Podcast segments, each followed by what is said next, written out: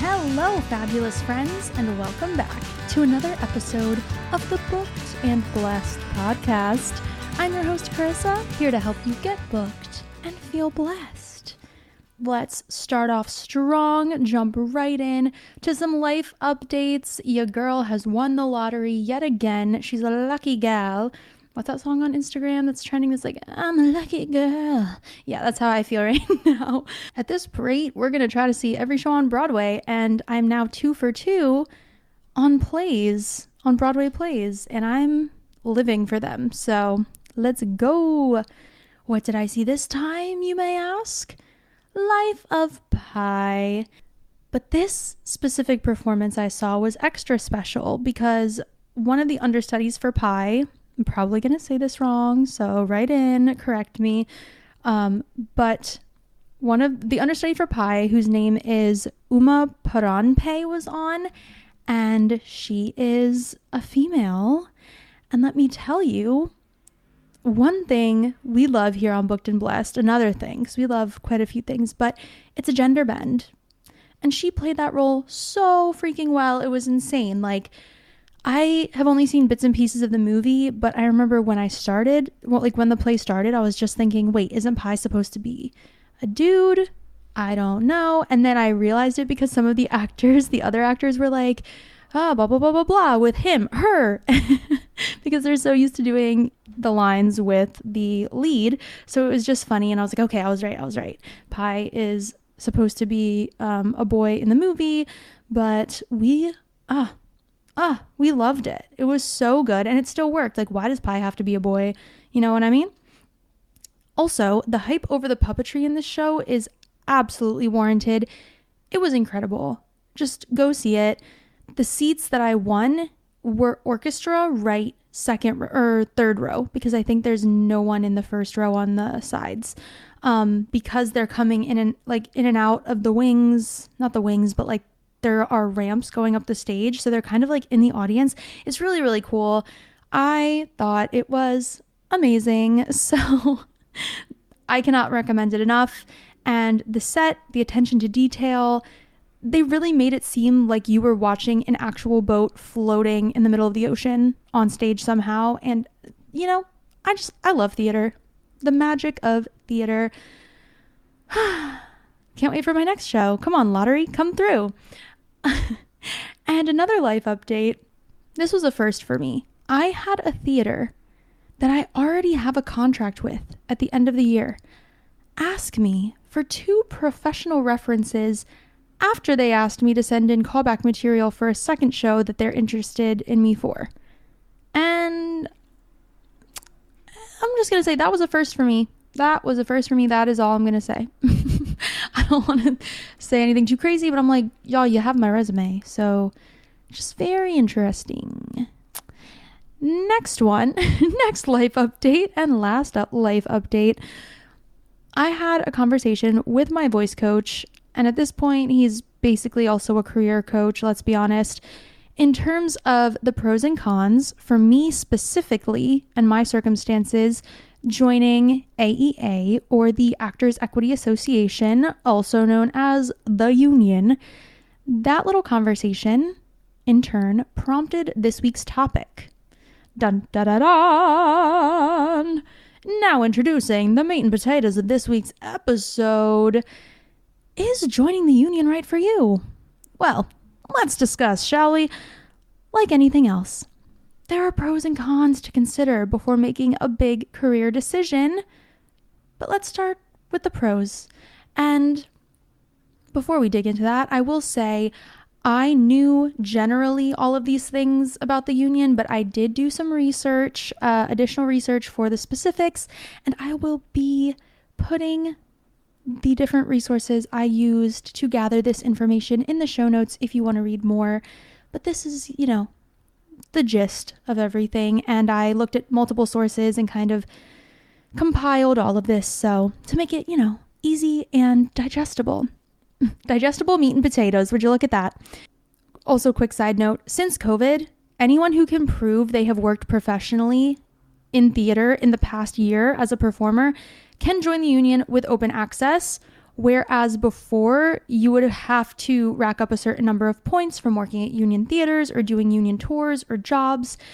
Some union jobs will pay for your initial joining fee for you, which is always ideal. Everybody loves that um, because it's usually the biggest hurdle for joining for most people. And that is, you know, paying the entrance fee, which we will get into how much that is. So let's get into the pros, shall we?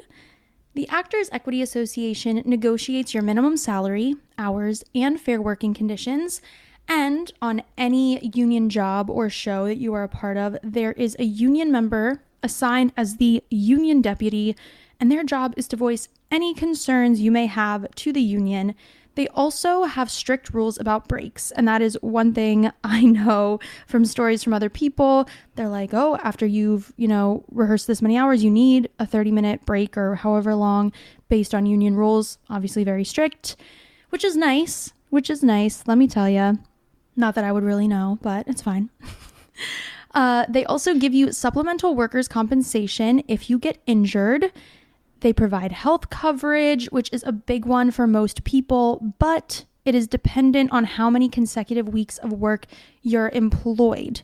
Not everyone automatically qualifies for this health coverage, so, you know, you might get it, you might not. Kind of wild. They provide a pension and a 401k.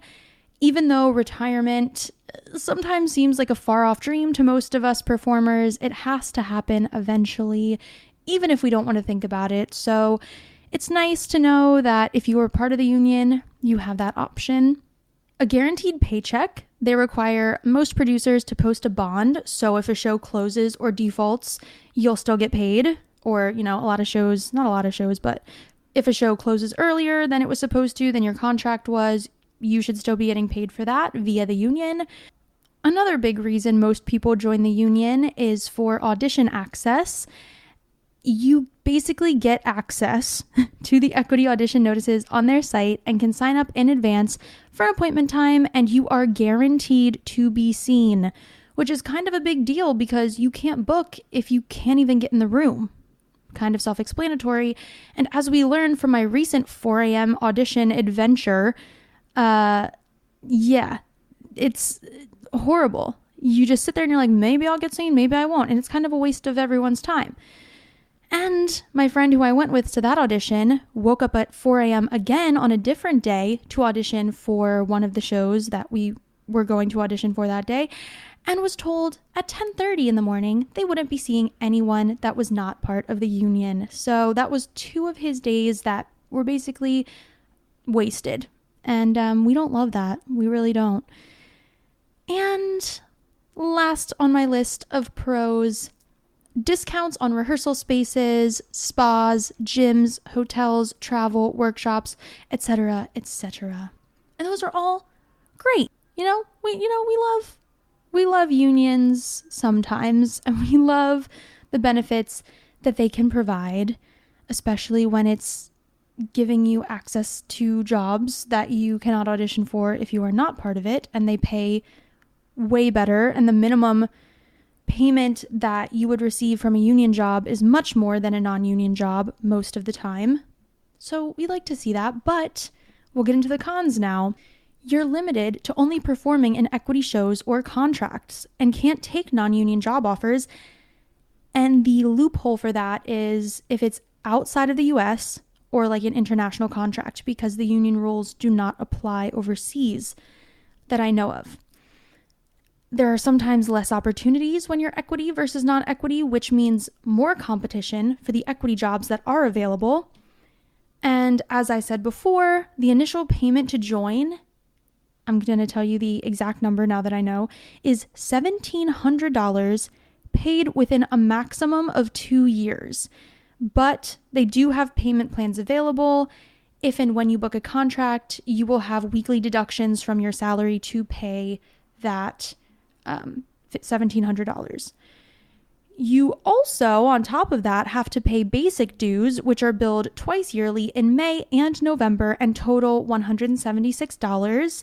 So each time they bill you, it is $88 two times a year. And then on top of that, Working dues are taken out of your pay when you're on contracts, and that is 2.5% of your gross earnings, and they are taken out of your weekly check. And some theaters only hire a certain number of equity actors because, as an equity actor, you cost more to hire since the theater is required to pay the minimum union rate, which we said is higher than non union rates. And they also have to pay into the pension and health insurance. And especially after COVID, many theaters often can't afford to hire equity actors because they lost so much money in the time that they had to be shut down because live theater was not allowed. And on top of all this, according to Equity's annual report from 2020 to 2021, but I mean, you know what? I don't know if this is a fair judge because this was COVID. You know, you, you got to look into the data. I'm now realizing this, but in their annual report from 2020 to 2021, a majority of AEA members made less than $10,000 yearly from union contracts, with most making less than $2,500 annually. And that's just absurd, especially when you have to pay all those dues. Like, that's a little more than the joining rate, you know? I'm going to be optimistic and say that was because that was the year of the vid. so, another sh- another fun little uh fun little fact, little anecdote here. Patti LuPone actually left the union and we love her, but also she's such a big name that she can kind of take advantage of this clause that allows Broadway producers to use special guest contracts. So, like, not necessarily beneficial to the majority of us, but we love her for speaking out and being like, I don't need the union. And you're like, that's because you're Patti LuPone. but hey, if it's, if Patti's too good for it, you make your own call there. Well, guys, that's all I have for you this week. I need to keep prepping for my last class in my director's resident series, where I will be workshopping songs and monologues with the resident director of a certain Broadway show. but if this podcast has added value to your life, I would so appreciate if you could give me a little five star rating, a review, and also, you know, feel free to subscribe if you want to know when new episodes drop every Monday. This one is coming out later in the day. Maybe one day my life will be back to normal and I can just record on Sundays again, or even earlier, but that's not how it's been lately. Um, I'm very excited for my class tomorrow. I can't wait to tell you all how it goes. I think we're all watching everyone else too. And uh, I love stuff like that because the performing arts high school that I went to, we would all watch each other perform and then give each other constructive criticism. Obviously, we won't be doing that, but the best way to kind of see how you can improve is watching other people and seeing what you liked and maybe wouldn't necessarily do yourself and working that and being knowledgeable of that and yeah, what works and what doesn't. That's what it's all about.